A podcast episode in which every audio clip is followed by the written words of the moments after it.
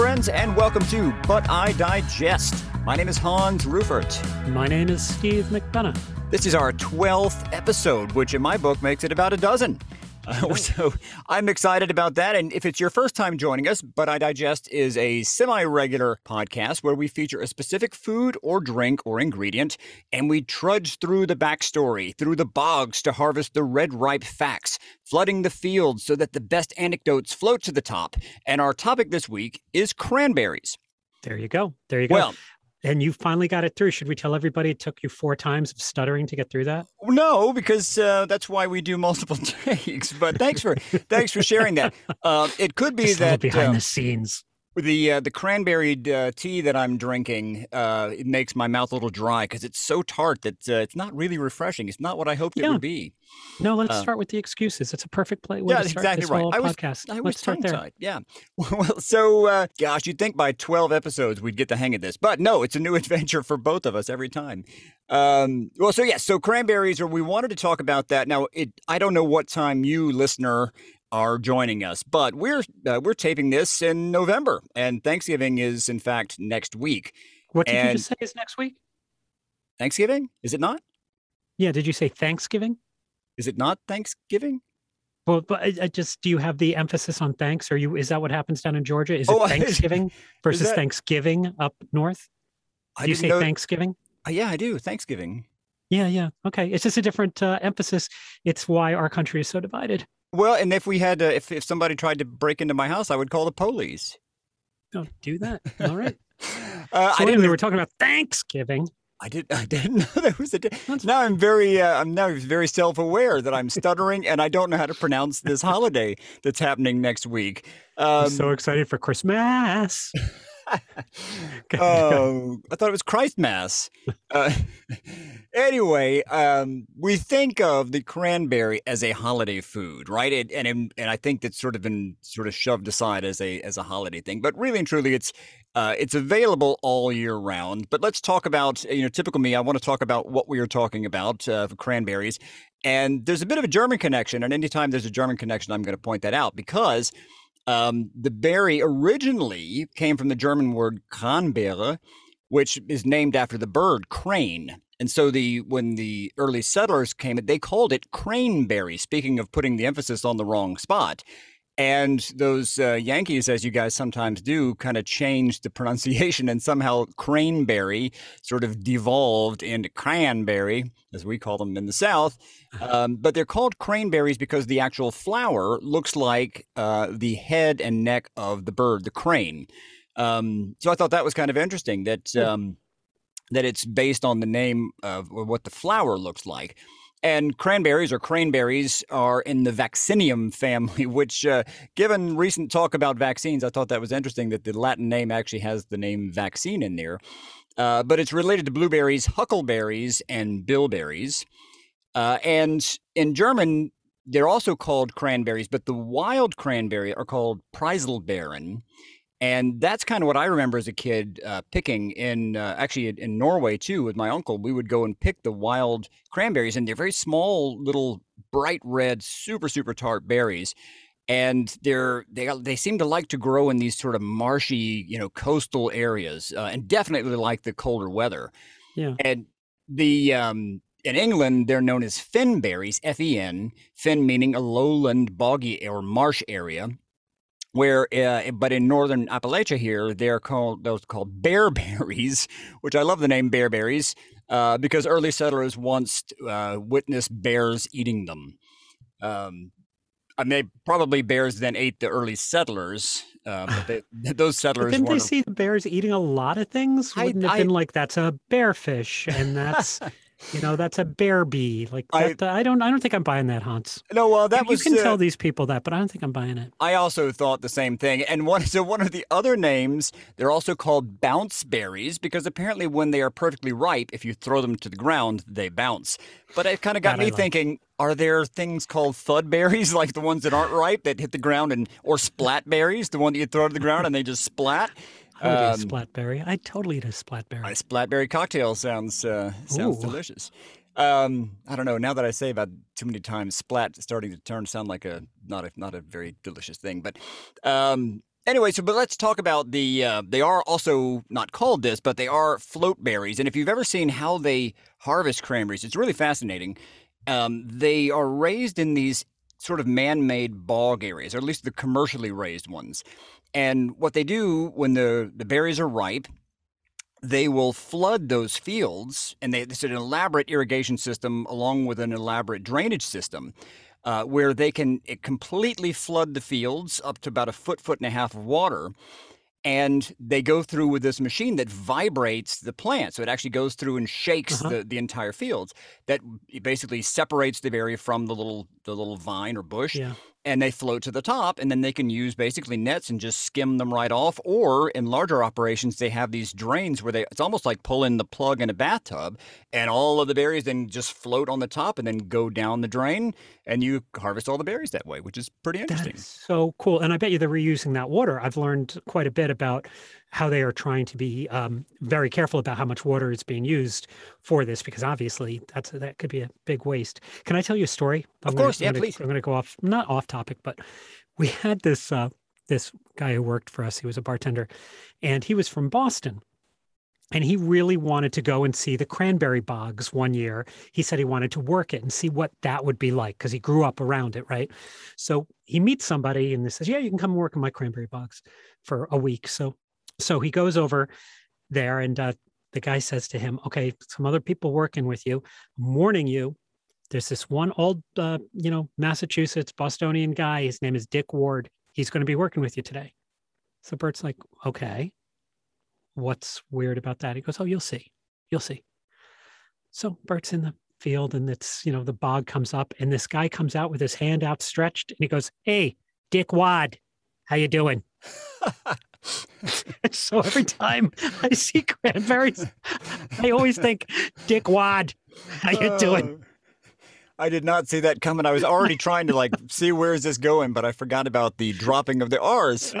Uh, that is awesome. It's not the best story. that is awesome. And now, oh. now I get to oh. think about that every time. Uh, every time yes, I think of and uh, our listeners. And our listeners. Yes, of course. Well, you're welcome right, for so that. Go on. Did you awesome. did you want to talk to us about cranberries? I'll stop. I, I do a little bit, uh, but the, the last thing that's I think cool about the flooding of the fields is um, the berries don't ripen until sort of late September, getting into October. And in that area, in, in the northern climates, they can get frost a little early. And if that happens, you might, uh, you know, the whole, you could lose the whole crop to an early frost. But to protect from an early frost, if there's frost coming, they just flood the field.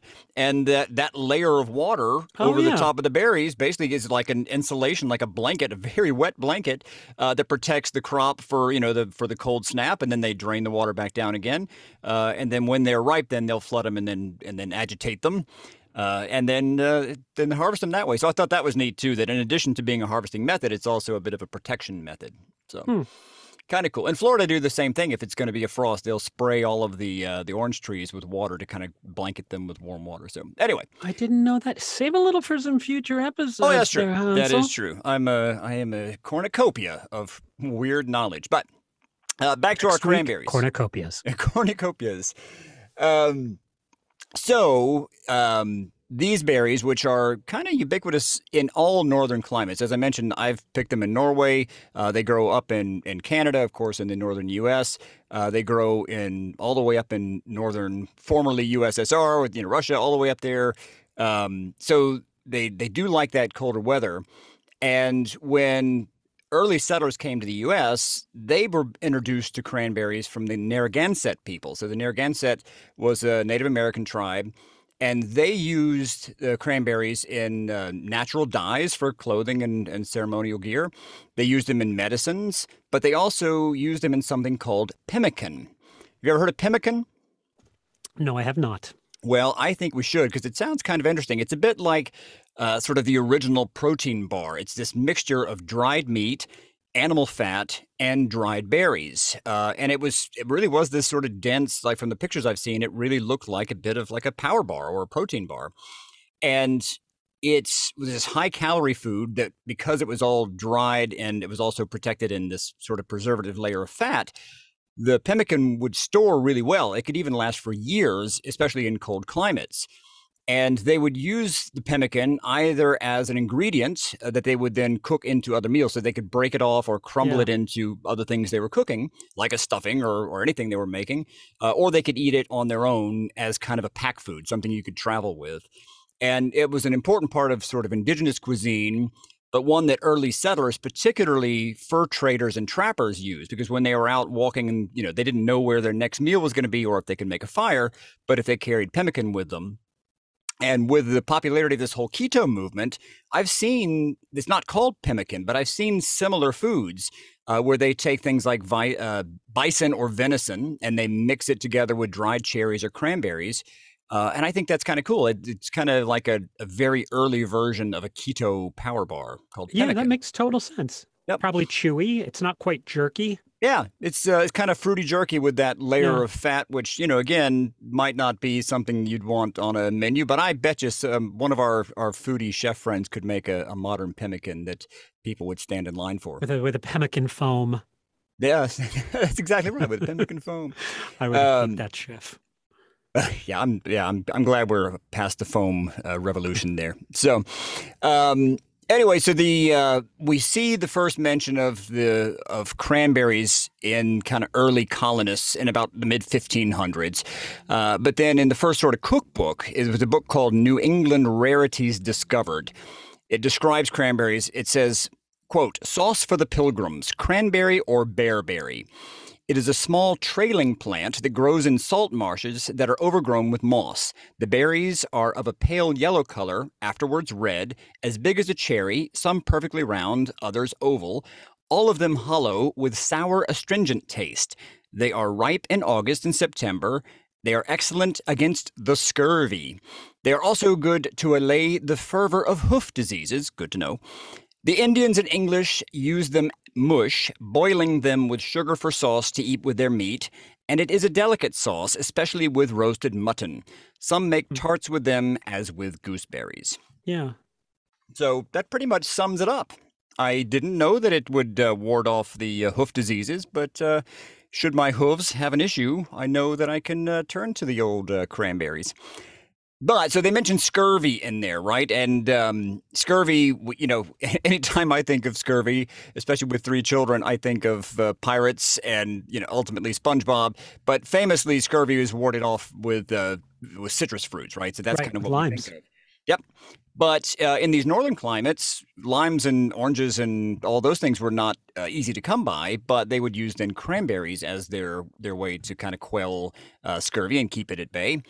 Um, but the thing I think health wise that we all think of when it comes Here to it comes. Here yeah, it comes. Is the old uh, our friend the UT, the UTI. Yep. And if you don't know what a UTI is, well, congratulations. That means you've made it to this far in your life without having an infection of your urinary tract, uh, and, and that's great. Uh, but a UTI uh, is a is a common problem in both men and women, and kind of the you know the go-to remedy if somebody has a urinary tract infection would be cranberries or cranberry juice or cranberry extract or cranberry powder or cranberry pills. Uh, but there was a big uh, in 2012 there was a big scientific review that sort of definitively concluded that there really is no evidence linking the consumption of cranberries and a reduction in utis but Despite that, it tends to be, um, you know, kind of the go-to for those infections, and there are plenty of health food stores that are be happy to sell you any kind of cranberry concoction for any issues that you have with your plumbing, whether it works with or not. Plumbing. Yeah.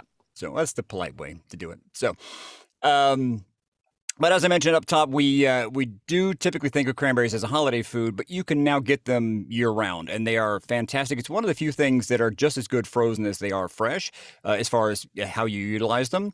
Uh, you can also get them canned, uh, and, and, I'm sure we'll talk about that going forward. Uh, but also as a juice, uh, you know, the juice is probably the most the most consumed version of the cranberry. And with that, I'm gonna I'm gonna bounce the berry yeah, I will totally talk about the juice because I wanted to talk about Ocean Spray because who are these people? Who are these monsters? Ocean Spray. I mean, this is a big company, right? So I looked into it and I actually learned quite a bit. Um, there were three independent cranberry growers and they formed a co-op. There's a cooperative to sell cranberries to keep the market kind of stable at the time. And now it's over 700 independent cranberry growers in North and South America interesting note about half of which of those 700 are uh, women owned businesses. Nice. So that was interesting. Yeah. Um, has nothing to do with UTIs. It just happens to be. So the main guy was Marcus uh, Urann. He, oh, stop it. I hadn't Urann. said his name out loud until now. Let's call him Marcus Urann. Maybe I'm saying it wrong. That's right. U R A N N. Holy crap. Anyway, Marcus Urann gave us this for Thanksgiving. Marcus Urann was a lawyer. Uh, he, he left his legal career to buy a cranberry bog in Massachusetts, which I just think like I'd like a little more information on that, please. It's bizarre.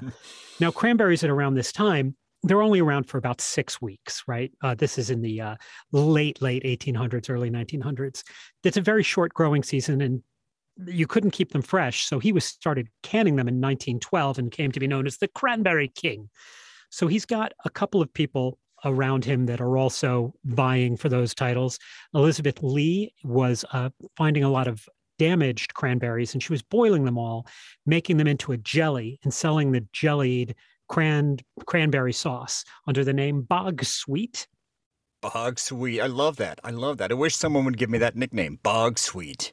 Yeah, you're no, I'm not calling you that. um, and then there was also the Makepeace family, and the Makepeace family had more acres of cranberry bogs uh, than any other farm in the world, and they are still the world's largest cranberry grower. Mm. So Marcus Urann got all three of them together. They changed their name uh, to the National Cranberry Association in 1946 and to Ocean Spray in 1957.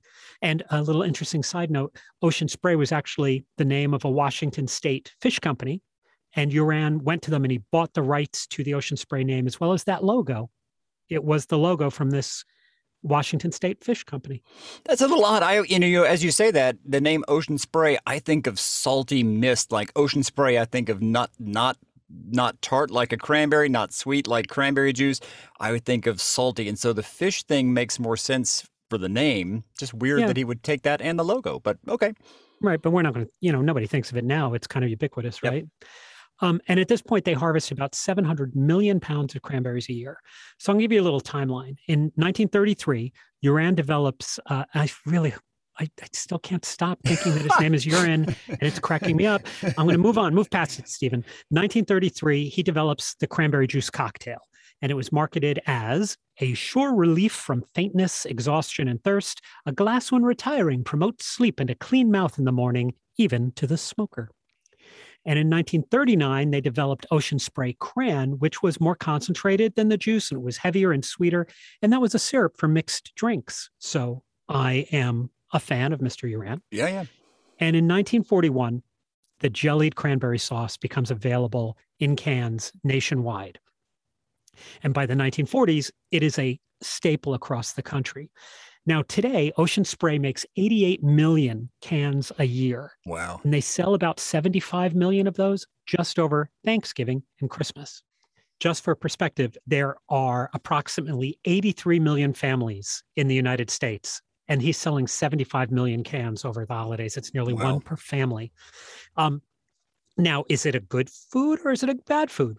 Instacart recently did a Turkey Day expose, actually just last month, and their their poll said that nearly half of Americans, 46%, find that cranberry uh, canned cranberry sauce disgusting.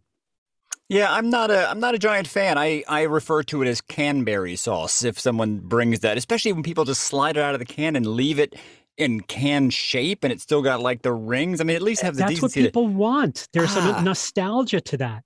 Now, one of the things that people like about it is that it isn't a sauce, right? There's no juice that's going to run into your other foods. It stands alone on the plate as a solid. Um, and the other thing that has going for it is nostalgia. If your family was the the Ridge um, berry Jello folks, then it's nostalgic. If your family wasn't, you don't have the nostalgia, right? Because it's not a jelly; it's a solid. Some people call it a log. Yeah, I that see doesn't that. help. No, That doesn't help, does it? no. Some say it's an abomination, but I say it is a feat of American ingenuity and engineering. okay. In fact, only American. They don't even sell it overseas in a can. It's jarred. Um, but it is one of the only dishes on our Thanksgiving table that is always purchased. Right? If very few people make their own cranberry sauce from fresh. Um, in fact, of the cranberries that become the the juice or the craisins or the cran- canned uh, jellied cranberry sauce, only 5% of America's total crop is sold as fresh cranberries. That, that might be me buying it. I might be the 5% because I love it and it's so easy to make that it is a shame. Shame on you people for not making your own cranberry sauce. It is so easy. One little bag, a cup of liquid. It can be triple sec, it can be orange juice, it could even be water, a cup of sugar, and you boil it and boom, it's done. And it is so damn good. Make your own cranberry sauce. Sorry. I, I agree. I mean, we do. We do a big Thanksgiving takeaway every year where people order the foods by the pound and then come and pick it up. It's actually one of the more fun things we do because on Thanksgiving morning, everybody comes in and they're all jolly and we're like, here's your turkey. Um, and Dan will make a homemade cranberry apple relish, which is kind of chunkier, and I really like that a lot. But my favorite, he does a gingered pear cranberry sauce with slices of pear in there. That's really delicious. But that that jellied cranberry sauce um, is first of all, let me let me backtrack and tell you that it takes 200 cranberries to make one can. Hmm. Mm-hmm. Uh, but otherwise, the ingredients are cranberries, high fructose corn syrup, then water, and then back to more corn syrup. Wow. Yeah, gross, right? I don't know. It, it's not my thing. It should be called the cranberry corn log. Yeah, well, I think yes, I think that there is a a band by that name already. so in 2018, uh, the biggest can of cranberry sauce. We have to talk about this in Times Square at Ripley's Believe It or Not. They had a can from our friends at Ocean Spray, 500 pounds. Wow. Yeah, I got to say, though, it wasn't as big as I expected. It was only probably, you know, like waist high. I expected it was going to be much huger for 500 pounds. And then I found this video of the event where people are at the end, they're all tasting it and they're all standing around this red jelly tub of death can and just putting their spoons in it. And I was like, this is not, this is not an appetizing video. No, although I'm sure some people would pay money to see that. On there, there's some OnlyFans uh, people that would probably pay money to see people eating uh, big spoonfuls of gelatinous red gloop. Uh, but no, not for me. Um, and so, why is it always served at Thanksgiving? One of the reasons that came about was Ulysses S. Grant. He served it to the troops during the siege of Petersburg and that was uh, that was one of the reasons that this is now always served alongside turkey or as in the 1940s to get back to the timeline of these folks what they were trying to do was pair it with uh, chicken. So they're trying to pair it with poultry right? So you're thinking about pork and applesauce or lamb and mint jelly. So ocean spray the cooperative is how do we make chicken always go with cranberries. So they mounted a year long advertising campaign. This is like the best information in the whole podcast. So just pull your car over and listen. They mounted a year long advertising campaign about a chicken that was in love with a cranberry. Yes, you heard me. And as part of this ad campaign, the chicken is writing romantic poems to the cranberry. What butter is, oh, I have to do a chicken voice. What butter is to biscuits, what honey is to a bee, what syrup is to pancakes, cranberry is to me. That's my chicken voice. And so it all climaxed in the 1948 Massachusetts Cranberry Festival at the marriage of cranberry sauce and chicken. And uh, it was described as a colorful ceremony that brought to a close the Cranberry Festival. The little white hen and the little red cranberry became flavor mates forever and vowed to always appear on the dinner tables of the nation. That's a little that's a little creepy. Anytime you have a food item that's talking about us eating it or it being delicious right, paired with some right. other food, that's just weird. Especially when and you the have chicken the word... is like, I always want to be on your table with yeah, cranberry. No, yeah, it's want, not right. Please eat me, and while you're doing so, and have some cranberry sauce. Yeah, my, my, I get it. Now, my listen, wedded spouse. It's a delicious combination. I will give them that. But uh, once you sort of uh, try to anthropomorphize the chicken, enjoying the idea of it being eaten with a cranberry, you've you've you've jumped the shark, so to speak. Yes, and I the shark is in love with the lime, which was a completely different thing. That was uh, that, that was up in Rhode Island uh, that one.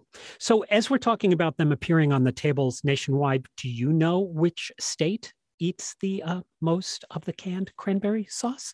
Hans Rufert from uh, Jasper, Georgia. Do you know which state? Well, I was about to say something northern, but the fact that you actually just had to uh, emphasize that I'm from Jasper, Georgia, makes me think that I am in the midst of canned cranberry land. You are surrounded by canned cranberries. Don't move. So now, why is this? So t- for this answer, we go to the director of global affairs for Ocean Spray, Kellyanne Dignan. And when we ask her why, why Georgia, she says, "I don't know. It's just always been true."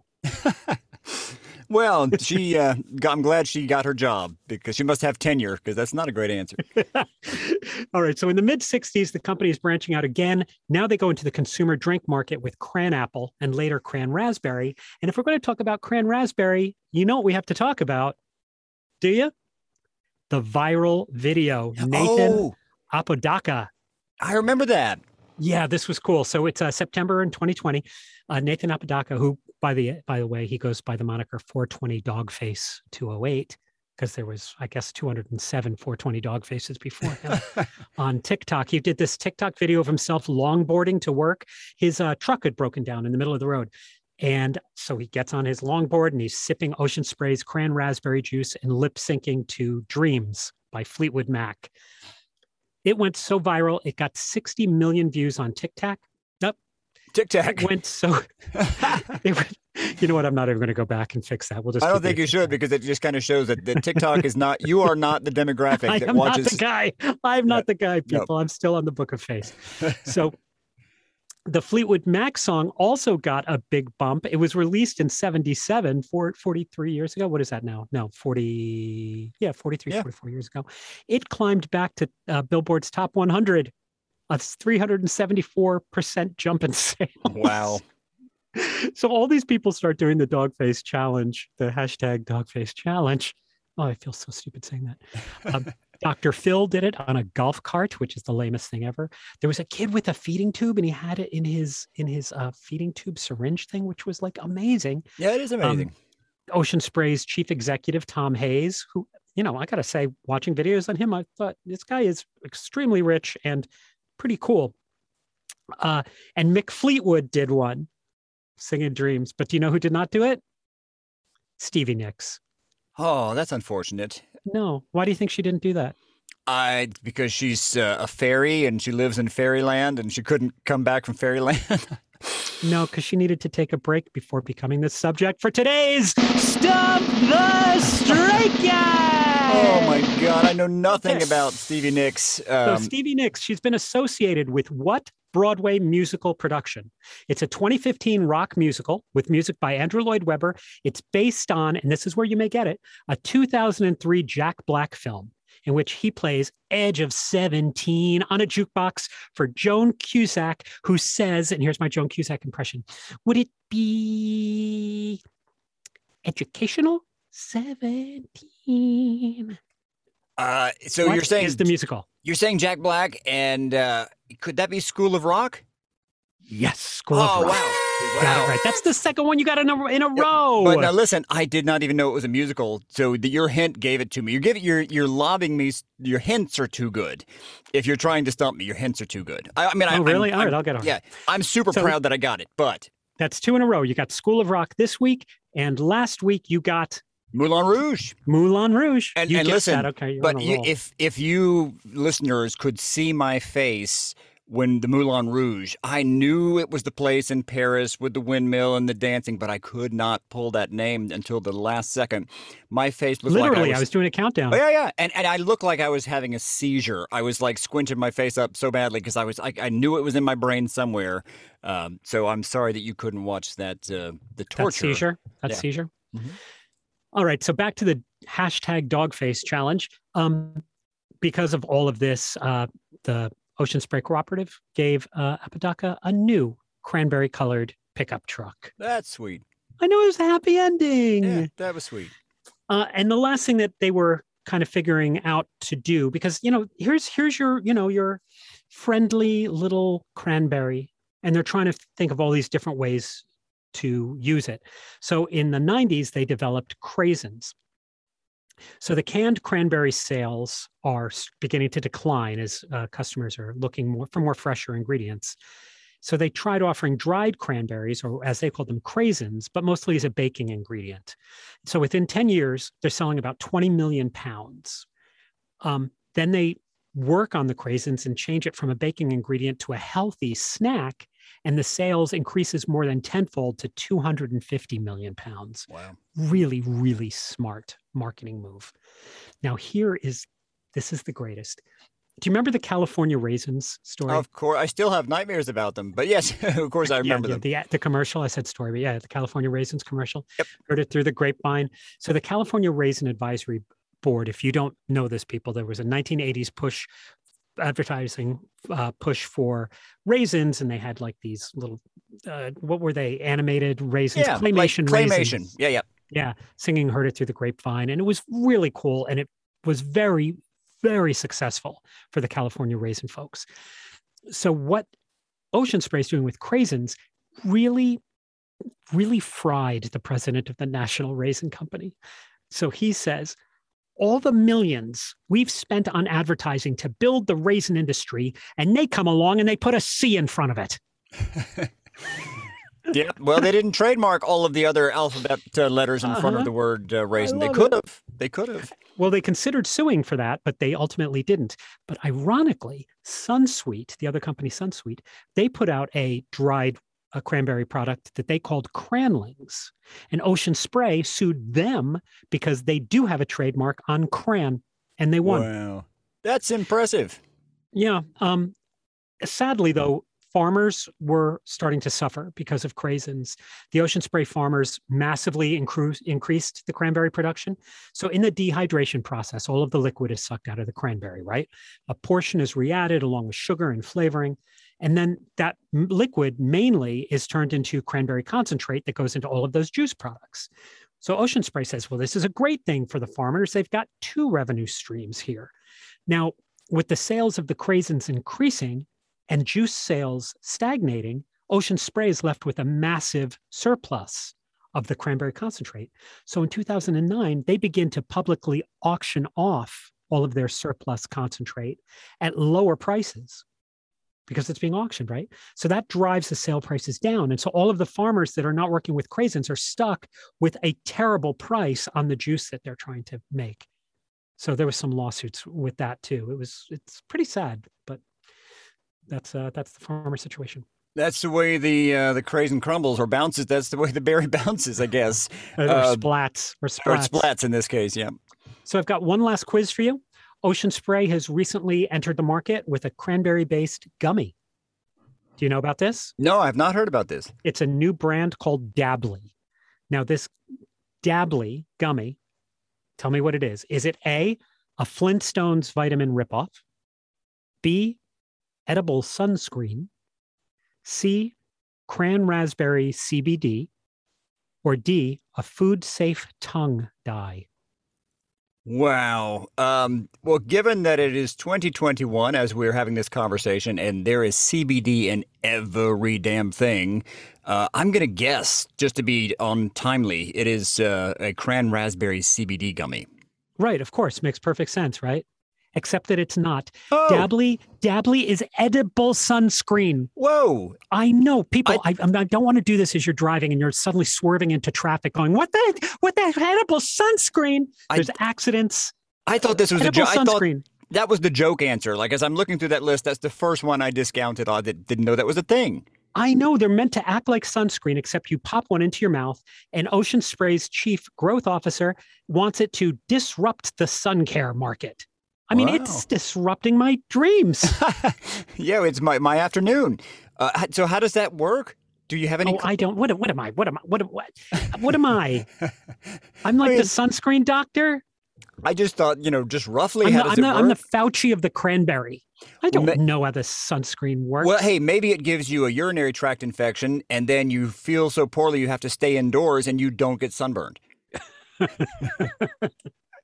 All right. Uh, before we go on to uh, onto our recipe section, I have one final disconnected thought that didn't fit into anywhere, and I just got to put it out because I don't know how many of you will know this, but do you know at the end of Strawberry Fields Forever when the music is from the Beatles' Magical Mystery Tour, and the music at the end goes like really kind of, uh, kind of hippie trippy, sure. yeah, yeah, yeah, and apparently that's when Lennon is saying, "I buried Paul."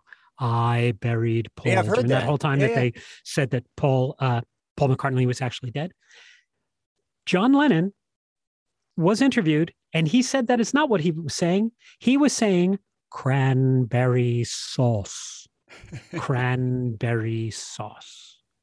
Uh, are you sure he wasn't saying cranberry sunscreen? because that makes just as much sense as No, any of those. That's he used to put in some like strange things just for, you know, craps and giggles. And at the end of Strawberry Fields, John Lennon is not saying I buried Paul. He's saying cranberry sauce. And uh, we, you know, somewhere I guess we probably have to put that a link to that actual audio because I'm sure a lot of people are not believing me now that they're pulled over in the car after that whole sunscreen incident. Okay, so that's the end of that. Let's go on and to talk about some uh, some recipes. The only thing that's hotter than the oven is watching you cook.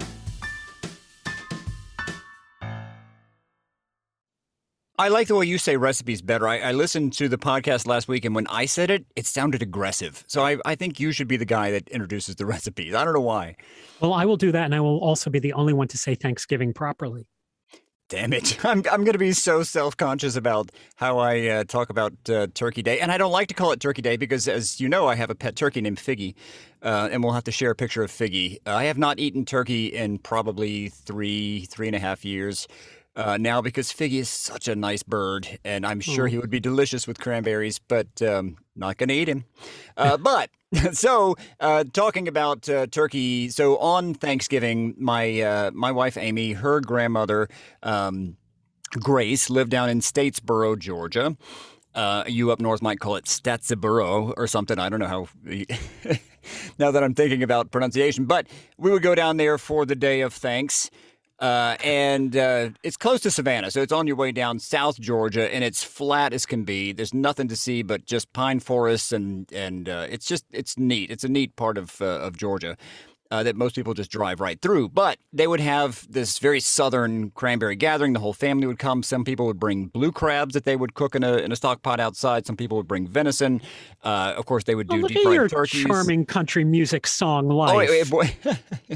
uh, there were plenty of pickup trucks and even some uh, Budweiser on hand. But um, Grace would make this amazing cranberry orange cake. I mean, it was really one of those things I could skip the entire meal and go straight to the cake, and it was sticky. And um, I'm going to share the recipe. It's in my cookbook, uh, but I'll put the whole thing up there. It's one of those things I look forward to. It's got dates in there, it's got pecans in there. And then you make this orange juice sugar mix that you pour on top of the cake, and you collect the drippings from that and you pour it back on top of the cake. Um, so you have to have paper towels handy because as you eat it, it kind of sticks to your fingers. Uh, and it, this was the kind of celebration where you didn't have, you know, a lot of utensils, or you saved the same fork throughout the meal. Um, but it was the highlight of the trip, and Grandma Grace is no longer with us, but her cranberry orange cake is, and I hope that it becomes a part of your Thanksgiving. Is that the right? No, where do you put the emphasis? Thanksgiving. Thanksgiving. Uh, I hope it becomes a part of your holiday tradition because it's great at Christmas. It's great in July, um, and it's tons of orange zest, and it, it is really one of my favorite foods on the planet. So I'll share that with you guys on the on the website. That sounds so good. It's got that kind of southern hummingbird cake kind Yeah. of vibe going on with all of the the the, the kind of syrup going in on Yep. afterwards. And when you said that it's kind of sticky, I was on board because I, I like frosting with cake. Yeah, yeah. Uh, I I really I don't like dry cakes. Uh, I don't like naked cakes. I like a lot of frosting. But when it's described as sticky, I'm like, okay, okay, I would Well, I will try that. That's That the Brit in you because good. you know Brits love their sticky toffee puddings and all of those things, right? So that's I guarantee you that's in your DNA. You've got sticky know- DNA, Steve. You got sticky DNA. in a st- sticky thicket. Um, so my cocktail this week, I don't really have much of a, a story to tell you beforehand, but it's something that we used to do at our restaurant um, over the holidays, and we do it at a lot of weddings actually, because at this time of year, when people are getting married, they will want something kind of seasonal, but not too on point for a signature drink, and we make a cranberry spiced syrup. So it's cranberry and black pepper and cloves. Uh, we boil that down into a syrup. Now, all you have to do is add that to vodka and top it with club soda, and you've got a really fun seasonal drink that's not too heavy before a big dinner. Uh, you don't want something if, if you're having cocktails first, which we always do. It's nice to have something a little lighter, um, and it goes it goes kind of well with everything because it's not too sweet because you've topped it with the club soda. But and it's a really easy one to do. So I'm going to put that recipe up, and uh, I would tell you what the name is, but it doesn't really have a name. Well, I'm going to call it the Thanksgiving cooler. Uh, or you could you could uh, you could here's an idea I'll bounce off of. You could call it the bounce berry. Um, uh, which which just gave that sounds delicious, but I just had an idea. I'm going to invite our listeners uh, to join us on social media with the hashtag bounceberry. I want to see somebody make a video of bouncing cranberries. It can be in slow motion. It can be, uh, you know, it can be a Rube Goldberg device. I just want to see if cranberries actually bounce. Uh, so somebody out there, indulge me, make me laugh, and make a cranberry bounce, and put on there, uh, you know, tag us hashtag bounceberry. Uh, there's your challenge. And if nobody does it, I'll do it. But I want to see a, a berry bounce. okay. All right, I love it.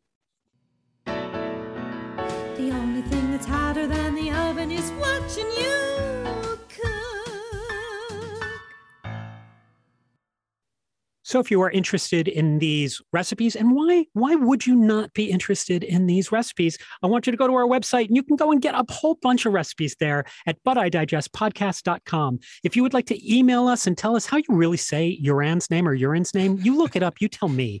That's butidigestpodcast at gmail.com. Follow us on Facebook. See us on Twitter at But I Digest Pod, Instagram at But I Digest Podcast. Uh, also on our website, you're going to find a link to Hans's line of spices, as well as a link to download my cocktail book, The New Old Bar. And as always, special thanks to our web designer, Hewitt Rabel, to our editor, Natalie DeChico. Special music by Corey Goodrich, and our theme music is by Brian Reyes. And given that, uh, again, we are recording this in November, it, uh, it's kind of my duty to remind you that uh, Stomach Cancer Awareness Month is November. And I know that sounds like such a downer, uh, but I try to be the optimistic, positive side of that. I'm a guy that survived gastric cancer, and I'm here to tell about it, and I'm here to, to laugh at myself and at my friend Steve uh, every now and then. Uh, and it's uh, partly thanks to the good work done by the Gastric Cancer Foundation. So I'm going to invite you guys to visit gastriccancer.org, uh, where you can uh, show your support year round. It doesn't have to be just in the month of November. And uh, there's a whole bunch of videos on there that I do a nutritional series called the Gesundheit Kitchen, um, and a lot of good inspirational stories. But I guarantee you, you know someone that uh, has been affected by gastric cancer, and if you don't, you do now because I was. Right, right. Uh, yeah, exactly. So you are now initiated, and I hope that I'm the only example of it that um, that you ever have to encounter. But um, we need your support. We need some funding and to continue doing the work that we've done for the past, uh, you know, almost 15 years. So uh, thanks for that. And uh, we'll look forward to seeing you guys next time here at But I Digest. Are we done oh, here? And happy, oh. yeah, we are done here. Happy Thanksgiving.